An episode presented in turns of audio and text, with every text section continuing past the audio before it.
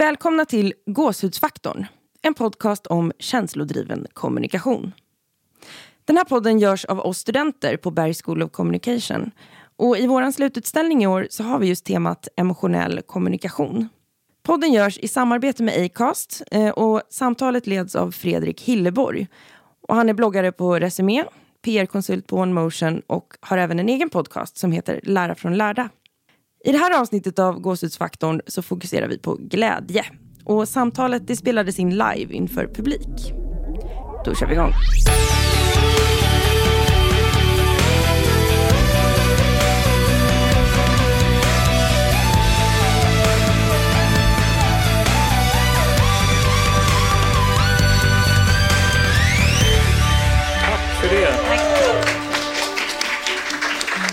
Då säger jag välkomna till podcasten Gåshudsfaktorn.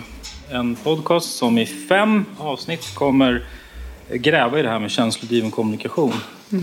Eh, Jag som sitter vid micken heter som sagt Fredrik Hilleborg och jag har två gäster.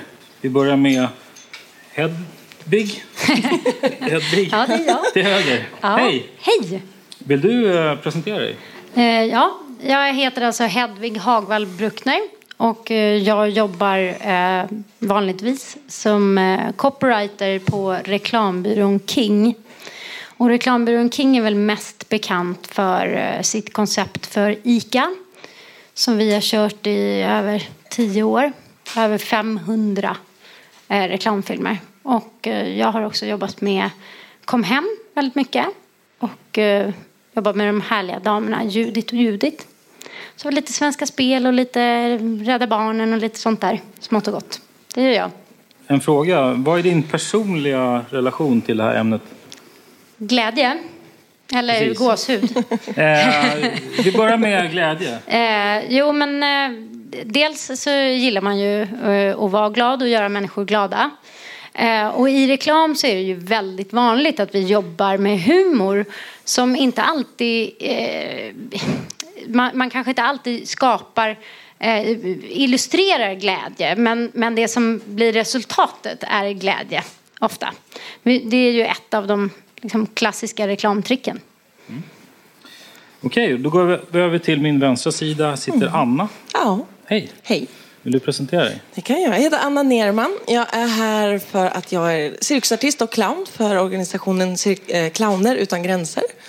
Eh, Och utöver det så jobbar jag som verksamhetsledare för pedagogik, pedagogik och träning på Cirkus Cirkör.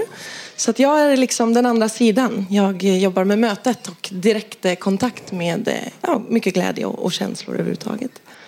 Lite kort. Yes. Okej, och som vi redan har avslöjat, dagens ämne är ju glädje. Eh, Men om vi börjar gräva lite i det här, hur förhåller sig glädje egentligen till om man tänker humor och skratt och lyckokänslor? Hur hänger det samman? Vad är glädje och vad är vad? Eh, ja, men om man utgår då ifrån eh, reklamsammanhanget så, så som jag sa så är det ju inte alltid att man illustrerar någonting som är glädje. Det är ju inte särskilt ofta i reklamen folk springer omkring och liksom skrattar och är glada. Eh, utan man jobbar ju kanske mer med känslor som förvåning eller eh, sådär. Men resultatet blir ju ett skratt och att man känner sig lite glad och lite upprymd.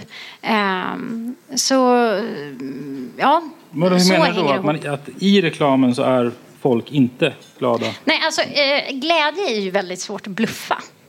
Alltså, vi, kan ju, eh, vi kan ju sätta upp en situation där någonting oväntat händer. Det kan vi ju skapa.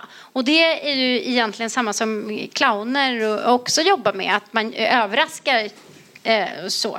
Det är ju inte alltid, alltså clownen springer omkring och är glad heller. Och det, så är det ju i, i eh, reklamen också. Vi vill ju få den där som tar emot att vara glad. Vi behöver ju inte nödvändigtvis själva alltid uttrycka glädje för det. Så det är lite, ja, man får brottas lite med det här när man ska prata om det. Ja, för jag tänker viss reklam så är det ju ändå att man sitter och skrattar till och ibland kanske man bara känner sig glad Ja. Efter. Men när vi jobbar till exempel med eh, Judit och Judit så är ju det väldigt ofta att de uttrycker nå- eh, att de är väldigt positiva och eh, levnadsglada och bejakande i sitt uttryck. Och det är ju glädje kan man säga. När, jag menar, när de här damerna står och kör Gangnam style så är det ju liksom ganska glatt.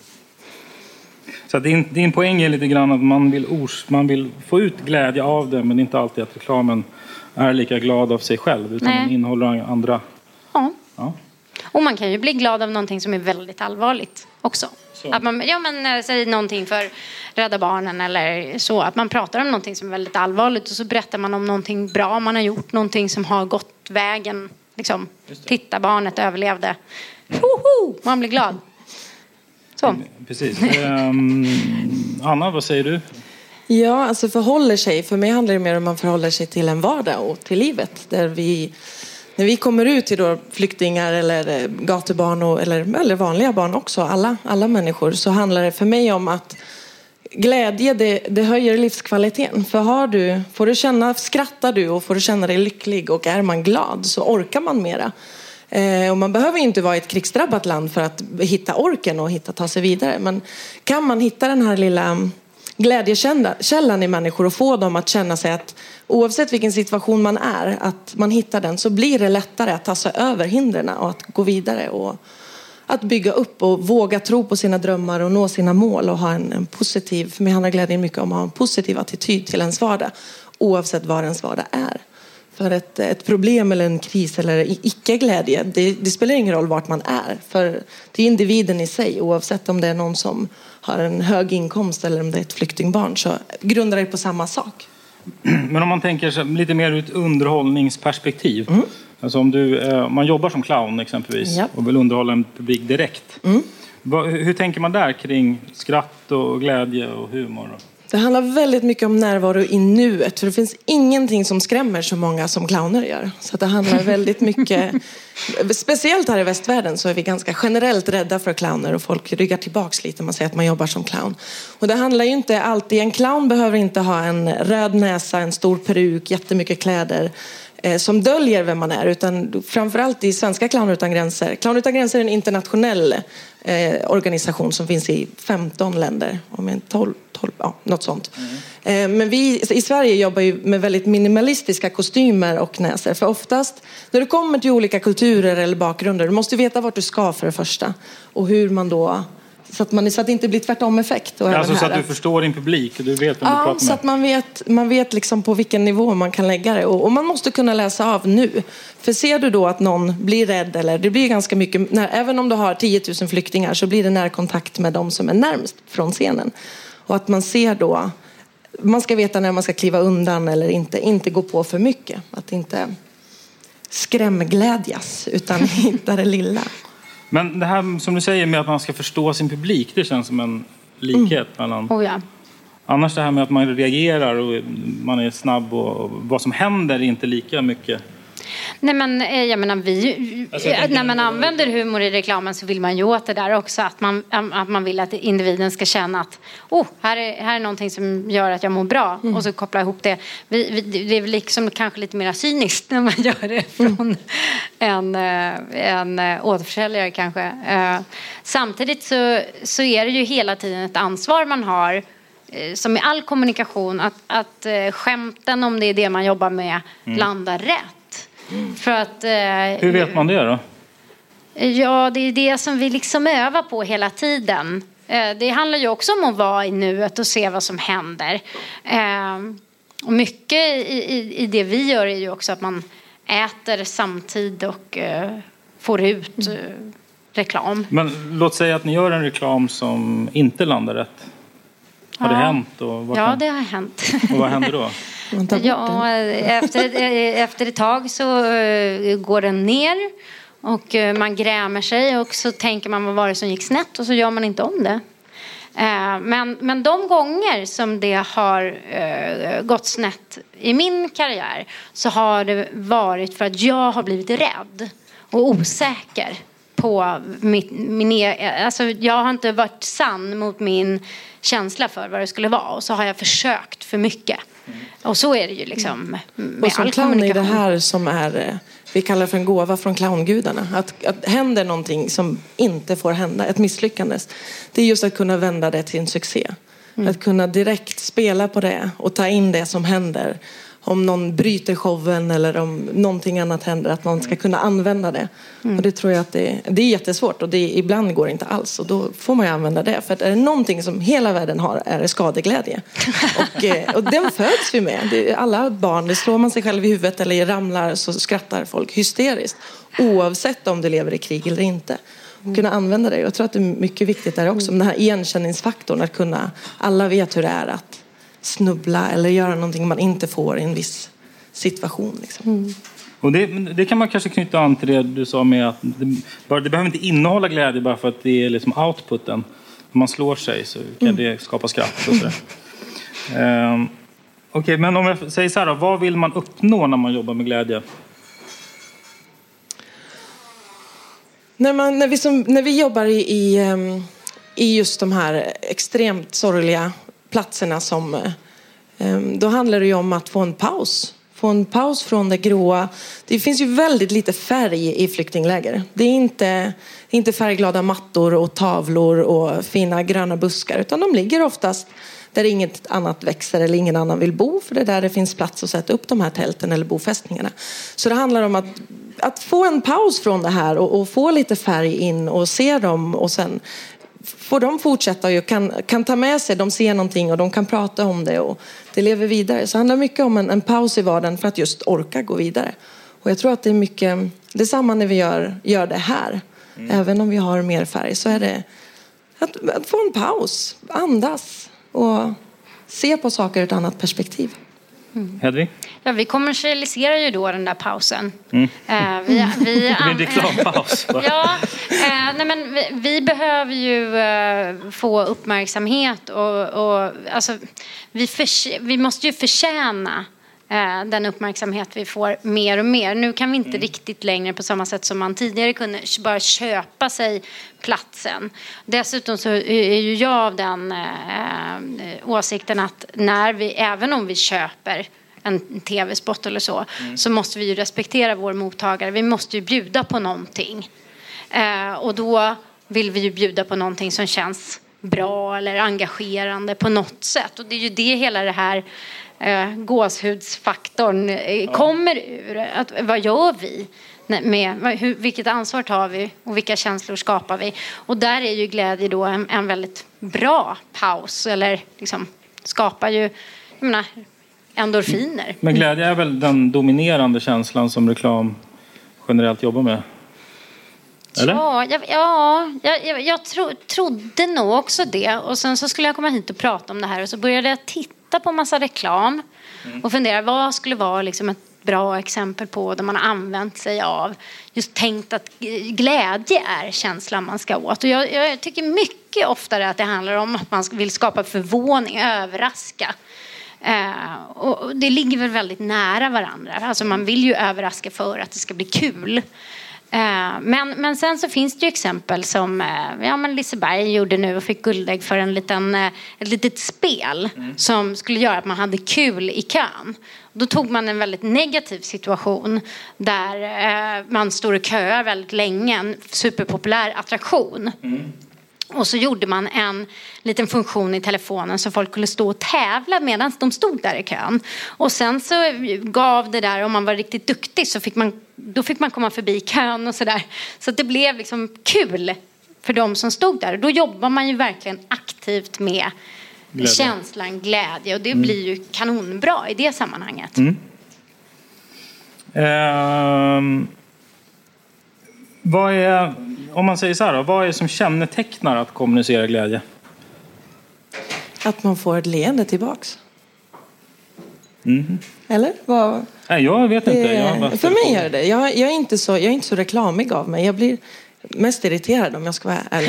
eh, för, mig, för mig handlar reklamen om att köpa glädje. Att man vill ju, åh vad jag är glad med den här nya tvn som jag inte behöver men jag måste ha den för den är så snygg. Det blir, en, men det- är ju klart att det är så, du måste göra det. Men det är väl också därför, just nu är det väl, vad jag har förstått, väldigt populärt att när du köper någonting så skänker du också till Rädda Barnen eller till Plan. Och nu, när världen ser ut som den gör idag, när det händer väldigt mycket hemska saker som vi människor gör och som naturen gör, så blir det ett, ett säljmedel till reklamen så att man då ska För mig handlar det om...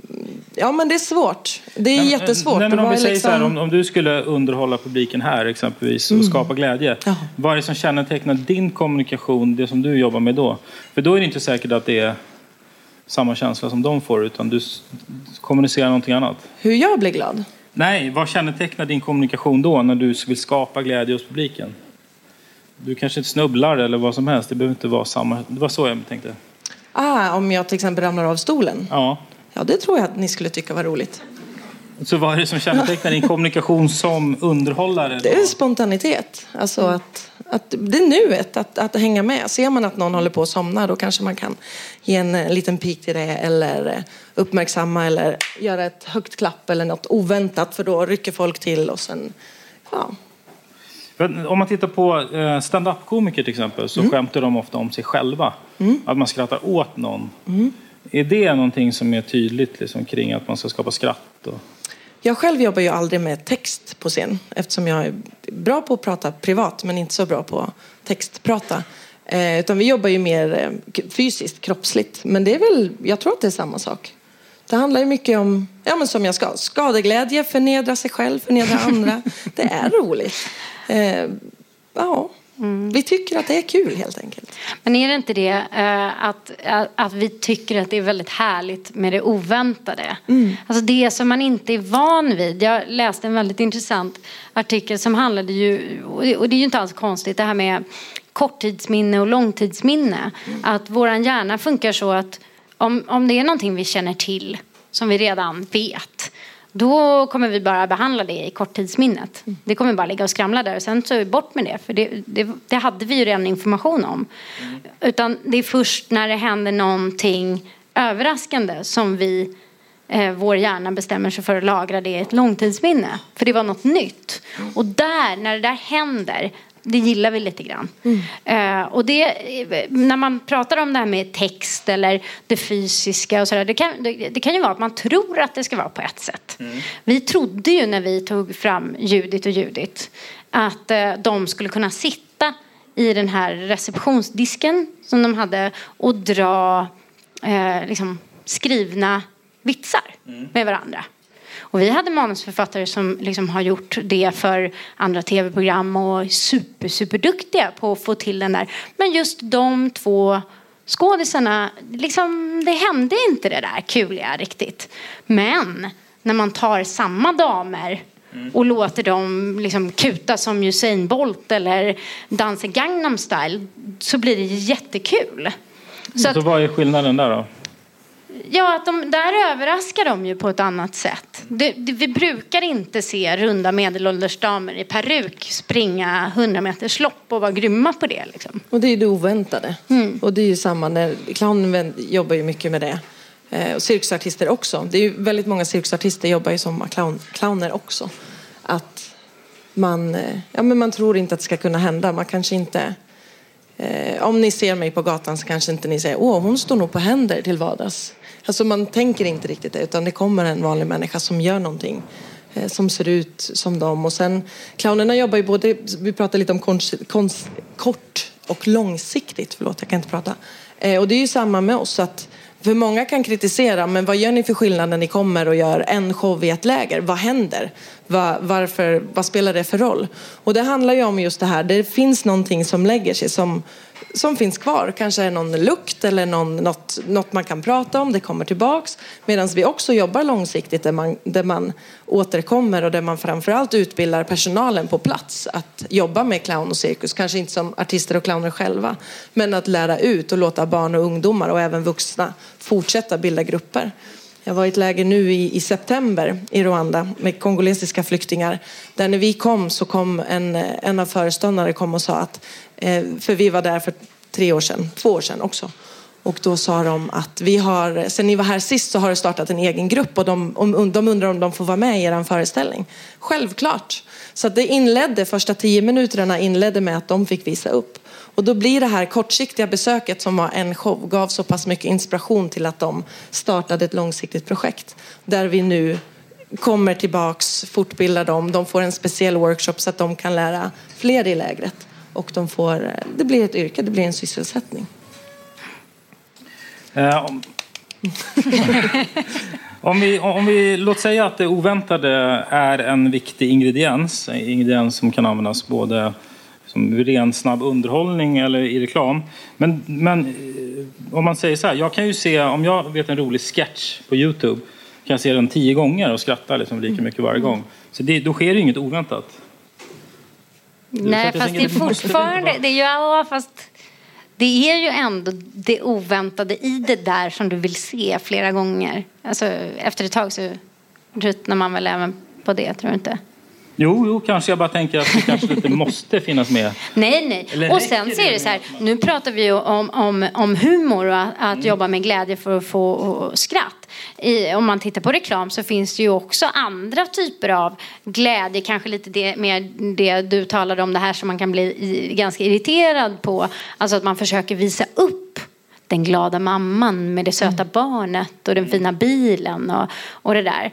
Där man, där man tänker att om jag visar upp någonting som ser ut som glädje så, så ska mottagaren känna det. Mm. Och det är väldigt eh, märkligt att det är så pass mycket kommunikation som är så, för det tror inte jag funkar. Alltså, sen så kan ge, man ju... ge ett tydligt exempel på vad det skulle kunna vara.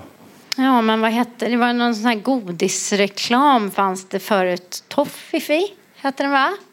När det var ehm, så här, man, man åt den där godisen och blev liksom helt men det är väl som alla städprodukter och tandkrämer blir som man, man jätteglad av. Ja, jättelycklig liksom. På något märkligt sätt. Åh, oh, vad, vad härligt det var att städa nu. Jag är alldeles underbart lycklig. Störda personer som jag kan ju bli det, men, men inte ni andra. Eh, och där tror jag, det är väldigt ofta, jag tror att det här kan vara så olika testmetoder och sånt där som skapar såna här konstiga dumheter. Eh, bland annat har jag sett en gång ett test på, vi jobbade med, med bindor och så hade man gjort design som var såna här äh, spiraler och pjong, pjong, alltså klippartform såg det ut som. Och så hade man gått ut och frågat folk så här, vad kommunicerar den här förpackningen? Och du, alla har vi ju lärt oss att äh, färgglada saker som spiralar och pjong, exploderar ska betyda glädje eller energi eller sådär. Mm. Så då svarade människor väldigt duktigt på det, på den här undersökningen. Att ja, det ska väl vara eh, glädje. Vad bra, vi har design som kommunicerar glädje. Och det är så här, nej, det har du inte. Du har ful design.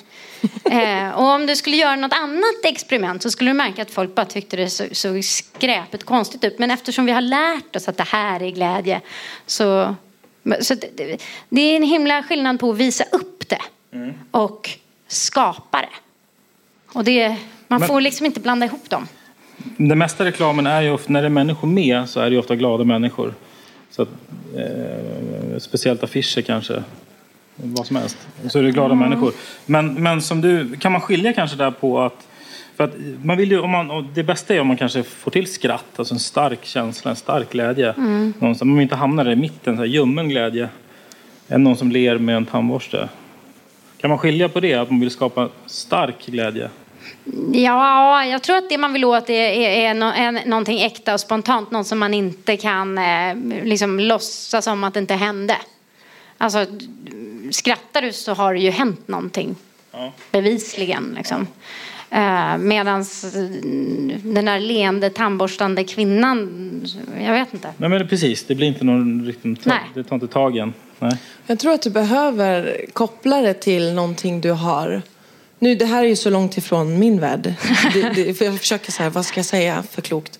Men jag tror att för mig handlar det mycket om, eller som vi jobbar, det handlar mycket om den egna upplevelsen. Kanske inte, alltså den fysiska upplevelsen. Om du får träffa clownen eller cirkusartisten efteråt, om du får prova på, vad, vad händer? Jag tror att glädjen blir mer på riktig och långsiktig om du, om du har med den. Sen är det väl den glädjen man vill hitta i reklam. Att man ska kunna känna igen sig. Eller vad händer? Vad händer när du klarar att gå över en lina för första gången? Du, du får, det finns ju ganska mycket cirkus överallt. Man kan gå på en parkour är väldigt poppis. Man hoppar över en parkbänk eller något sånt. Och om, om, ni alla skulle, om ni alla skulle få den utmaningen av mig. Att ni ska hoppa över minst en parkbänk innan augusti så tror jag att när ni lyckas hoppa över den där parkbänken så kommer ni känna en glädje. Som egentligen inte handlar så mycket om att någon har varit rolig men det handlar om en, en utmaning som man klarar. Och att man lägger den. Och jag tror att för mig är det den glädjen i det mötet. Om det är med ett barn på tunnelbanan eller att man ser någon, att man blir sedd och sen tar med sig den glädjen in. Då kommer du tänka på det varje gång du ser en parkbänk. Shit, jag klarade att hoppa av den där, eller hoppa över den där, eller jag såg Mm. någon göra det. Då har du gett publiken någonting som betyder något man bär med sig. Liksom. Jag hoppas det. Jag tycker det är kul att hoppa. Ni kan ju välja något som ni tycker är kul.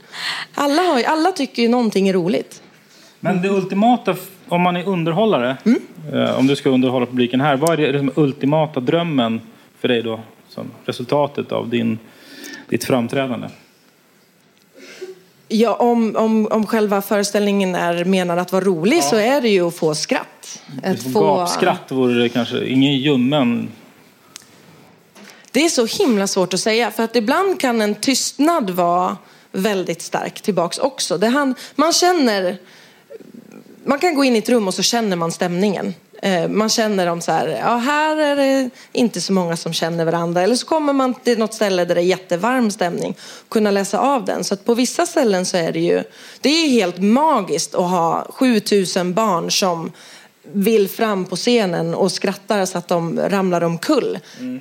Det, är, det är helt magiskt. Men det kan också vara lika magiskt att ha tio barn i ett, en sjukhussal som inte kan röra sig, som ler med ögonen på ett sätt som ingen annan gör. Precis. Alltså du, att- du, återkom, du måste återigen känna din publik, förstå dem och sen göra en förflyttning därifrån. Ja, och sen det, det finns så himla många olika typer av uppträdanden. Men det är ju att få en positiv respons. Sen för mig han, behöver den inte vara så ljudlig. Utan du ser ju många, men i många, ja men som i Rwanda till exempel, eftersom det var där jag var senast så blir det, de är ju uppfostrade att inte låta. De alla, även flyktingbarnen, det som är väldigt skönt det är ju att UNHCR, alla stora organisationer, deras arbete funkar ju. Så nu de går ju, i flyktingbarnen går i skolan, de har, alla har likadana skor, de får mat. Så det här funkar ju, men de blir ju uppfostrade att sitta still. Så. Så att när de är duktiga, då står de still och är tysta. För det har de blivit uppfostrade att göra. Även svenska barn. När du uppträder på skolor så hör lärarna shh, shh, och ska sitt ner, sitt ner. Det är det vi vuxna vill att barnen, för man ska bete sig. Och där vill ju jag gärna att vi vuxna inte ska göra det, utan man vill ju ha det här spontana. Jag skulle vilja att vi vuxna vågar, som barn gör, ge det här. Så att det är också, men vet man att det är helt knäpptyst efter en show i, på ett flyktingläger i Rwanda, då vet man att det var succé. För att då, då vill de visa att de är duktiga och de har lärt sig. Eh, det är deras... också att känna sin publik lika viktigt. Ja, det är otroligt jobbigt den första föreställningen när man tror att man, det här, nu har man traumatiserat 7000 pers och sen så får man reda på efteråt att nej, det här är det bästa betyg ni kan få. Men om jag frågar dig då, eh, Hedvig. Med, om du skulle visa en ny ICA-reklam för publiken här. Vad är liksom det ultimata om ni vill förmedla glädje? Är det också gapskratt kanske? Eh, Ja, om det är glädje som man är ute efter. Ja, precis. Eh, precis. Ja, Det är det. Fast samtidigt Det är det så väl är det ofta- så här, det det väl fast, jag måste säga att eh, eh, det jag är mest imponerad av mina kollegor eh, på senare år när det kommer till ICA det är deras reklamfilm som handlade om deras samarbete med Bröstcancerfonden. Där det är fyr, man ser fyra säsonger, Ulf sitter i kassan och eh, frågar hej hur är läget till ett par som kommer och eh, i första är, så förstår man att det är vår och då har eh, damen fullt hår och i nästa så ser hon lite blek ut och är lite tussig i håret. Den tredje så ser hon väldigt blek ut och har inget hår. Och sen så i den fjärde eh, scenen så kommer pappan, eller mannen, ensam. Och Ulf, söta Ulf, som är så, ja som han är. Titta, äh, äh, här måste jag säga, Paul Tilly också levererar som skådis på ett väldigt, väldigt fint sätt. Tittar upp med lite blanka ögon och frågar igen, hur är läget? Och då kommer hon och har peruk och man förstår liksom, ah, hon överlevde. Och då blir vi ju alla extremt glada. Fast inte gapskrattglada. Utan lättade, lyckliga. Vi, vi, det spelar roll plötsligt. Det är där man får gåshud. Ja, kanske. där, eller hur? Ja. Och där är det gåshudsfaktorn. Alltså, glädje, det är inte alltid gapskrattet mm. som är starkast. Utan det är den där ah, berg och dalbanekänslan i magen. Och det, det, kan man ju skapa med reklam eller vad som helst. Och det kan man skapa med skratt också. Det finns något som heter skrattterapi. Det, är det någon som har provat det? Jag har aldrig känt mig så löjlig i hela mitt liv. Vi gjorde det som en av mina utbildningar. Jag är utbildad och dessutom clown och cirkusartist. Man kan spendera CSN på det också. Eh, och då ska man då sitta och så ska man säga ha ha ha ha Ska man sitta och då skratta. Och till slut så blir det ju hysteriskt roligt. Men just de här, de här första sekunderna när det, det, bara, det är ren ångest. Det ska ni också prata om va? Kan ni ta upp skrattterapi? Hur ångest blir glädje. Så det kan ni pröva någon gång om ni själva hemma. Då känns det lite tryggare. Eller göra det med någon om ni har riktigt tråkigt. Prova in tunnelbanan kanske. Se hur många får ni med er efter ett tag. Jag bara skickar ut massa små utmaningar känner jag. Det, det är väldigt roligt när man väl börjar skratta. Men det kan funka. Men påtvingad höga skratt. Um, finns det några risker med att kommunicera glädje? Ja, att man landar fel såklart. Mm. Uh, det kommer man ju väldigt tydligt ihåg ifrån när man var liten och hade roliga timmen. Och liksom hela vitsen var att man skulle vara jätterolig. Ja, men det är att man inte får publiken Nej, med det sig. händer inte. Och det pladasket svider ju rätt illa alltså. Mm. Och då är det ju lite lättare om man bara är liksom lite lagom puttrig sådär och så händer ingenting. Så, ja. Och hur funkar det när man gör reklam då? Om man tänker sig att det här kommer bli riktigt kul. Och hur får man reda på om det landar rätt? Eller om, vad, hur får man liksom responsen? Man får inga likes på Facebook. Nej, jag vet inte. eh, nej, men man kanske, vi, vi får väl lite eftertester ibland sådär. Men jag menar, det är ju inte katastrof. Alltså, om man gör något som folk inte tycker var så skitkul som man själv tyckte så det är ju inte en jätteskada. Men ibland kan det ju vara att man drar ett skämt som liksom hamnar direkt tokigt. Eh, så, eh, ibland, men ibland gör man ju det med flit också. När, när Jerry lanserades, mm. eh, den här killen med eh, Down syndrom som är praktikant i ICA-butiken det första avsnittet vi gjorde med honom, eh, där satt ju folk fullständigt kaffet i halsen. Eh, och det gjorde vi ju med flit då. Mm. Eh, alltså King och Ica visste ju att det här kommer ju, folk kommer ju bli helt nervösa när, när de tror att vi håller på och, och skämtar med handikappade personer. Fast det, i själva verket gjorde vi ju inte det utan vi skämtade ju med människors fördomar kring mm. handikappade. Alltså, så, så jag man tror man måste veta vilken målgrupp man är. Um, vem man vänder sig om, precis samma som ni. För oss handlar det ju väldigt mycket, som jag sa förut, det handlar om kultur, där du kommer. Kulturella skillnader. Vi, för oss måste vi ta reda på, är det någon färg man inte får använda? Det kan vara någon terrorist eller terrorist nu då, terrorist eller turist, de kan vara lika hemska de. Eller någonting, är det en färg som symboliserar någonting? Mm. Till exempel, vad har fångarna för, för kläder? Vad har de för, är det orange eller rosa eller randigt? Det är kanske inte är så lämpligt att ha. Eh, tecken, olika i Sverige så pekar vi inte finger åt varandra men i andra länder kanske du inte gör tummen upp eller visa en, två, tre. Eller, det finns olika sådana tecken. Eller ljud. Du får inte vissla eller kvinnor får inte vissla. Eller, och ibland använder vi det som en provokation. Um, I Rwanda, där, det är ju väldigt många stereotypa länder ehm, där kvinnorna har sin plats och eh, männen har sin plats. I Sverige har vi kommit relativt långt i det här om man, om man jämför. Där jag då som kvinna och det, min cirkusdisciplin är parakrobatik och pyramider. Det betyder att jag står längst ner och så står en massa folk uppe på mig på mitt huvud eller mina händer eller något sånt. Och att som kvinna göra det i ett land där kvinnor inte ska vara starka. Det kan vara väldigt provocerande fast på fast det landar rätt. Och det är ju en risk man tar.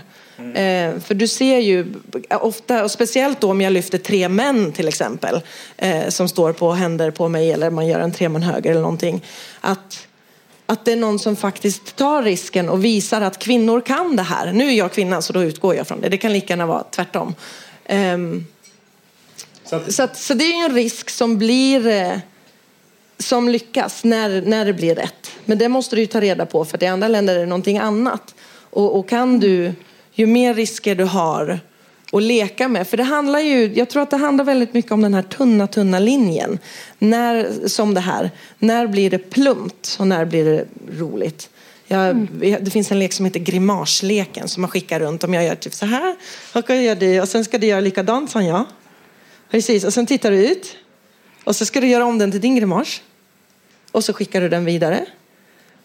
Och sen så går man runt så. Och sen var det en grupp där det var en CP-skadad kille som såg ut så här från början. Vilket gjorde att det var ingen riktigt som vågade göra en för att man ville inte. Mm. Men när det blev hans tur och han gick all in så släppte det och sen så, så blev det en enorm glädje och lättnad för att man vågade ta den risken. Men det hade ju också kunnat bli helt fel om den här killen inte hade kunnat, mm. kunnat göra det. Så mm. Din poäng är lite grann, det är både det här med att du måste känna din publik, mm. din kultur och de mm. du pratar med. Ehm, och det andra med att du måste vara fin och när du liksom justerar och känna av vad... Ja. Ehm, för att om, som du sa, det finns en risk med att du skämtar om sånt som inte är roligt i den kulturen. Mm. Men det är det jag pratade om förut, man känner av stämningen i ett rum. Mm, mm. Och, och, vet man, och vissa gör inte det. Ni har alla mött någon som kommer lite för nära eller inte riktigt vet när man ska sluta. ja, ja. Och, och, och, då är det bra att veta att man är sån. Då ska man inte vara den som tar de här besluten. Eh, men vet man att man kan känna av, då är det oftast de som blir pedagoger eller artister eller clowner som jobbar mot, mot det här eller är superbra i, i reklamvärlden som kan ta fram de här, ja, men som ICA som du har tagit som exempel flera gånger. Det är de som får dem. Eh, ser du några likheter här kring liksom reklam och skämta direkt med sin publik? Absolut. Eh, vi, vi, det är ju svårare på det sättet att vi inte får den direkta feedbacken. Men, men som, som du säger så är jag ganska övertygad om att det handlar om en fingertoppskänsla. Mm. Och, å ena sidan är det väl talang men jag tror också att man kan öva ganska mycket mm. på och, och testa. Man experimenterar ju och, och lär sig efterhand ungefär vad som funkar. Och sen så, så är det ju ett samarbete. Vi, mm. vi är ju inte ensamma, varken eh, clownerna eller reklamarna.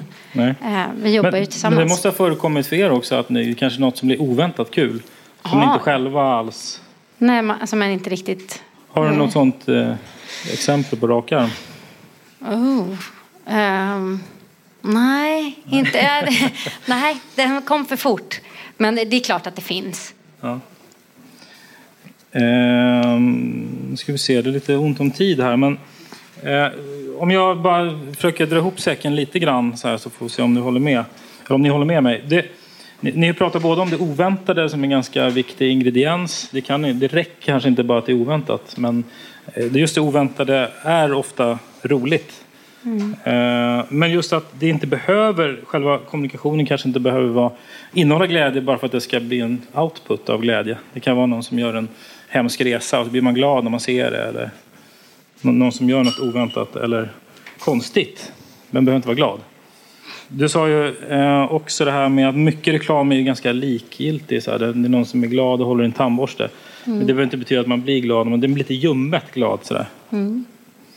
um, har ni några mer uh, slutsatser? Eller vad säger ni? Nej, ja, men jag tror... Jag, jag, jag, man måste ju våga. Ja. Det tycker jag är väldigt viktigt att ta med sig. Att man kommer inte skapa Alltså, och det gäller ju vilka känslor som helst. Alltså, du, du väcker ingenting särskilt Nej. om du inte gör någonting särskilt. Man får inte vara och det behöver inte, behöver inte vara mycket. Jag, jag bor i Aspudden och jobbar i Alby så jag åker alltid tunnelbana dit alla, ingen annan åker tunnelbana. Så där sitter man ganska själv. Och sen åker man in till stan ibland Eh, då är det jättemycket folk på morgonen och folk har skitdåligt morgonhumör. Och det där har jag, för jag har inte det, jag har aldrig förstått det där. Men om jag då står där och tittar på någon och ler så får du leenden tillbaka. Man, mm tittar upp från den här skärmen, för ju närmre, mina, helt mina egna fördomar, ju närmare stan du kommer, typ här, desto mer här är man. Det var därför du, såg mer, så, du stod Ja, så jag passade på. Jag bara, nu ska jag också, nu ska jag svara på mina mejl som aldrig får svar. Förlåt, men jag kom hit. Eh, men en till utmaning, le. Le mot folk, då skapar ni glädje. Om ni möter någon random dude på stan som går och ser glad ut, då blir man glad. Fast man inte har en aning om varför. För att leenden smittar. Det är som gäspar, de smittar också. Men ser man någon som ler så blir man glad. Så le mer. mot varandra. Säg hej även fast ni inte känner någon. För det är, men det är ingen som dör av det. Man bara säger wow, någon sa hej till mig. Det behöver inte vara ett djupt samtal eller ett djupt möte. Det kan vara en hundradel sekund som kan vända någons dag till att den blir bra. Hedvig, har du någon mer eh, ingrediens utifrån ett reklamperspektiv? Nej, våga. Våga. Mm. Ja. Och, och eh, jobba med magen. Inte för mycket i huvudet. Magkänsla. Ja. Tack för att ni var med i eh, podcastavsnittet.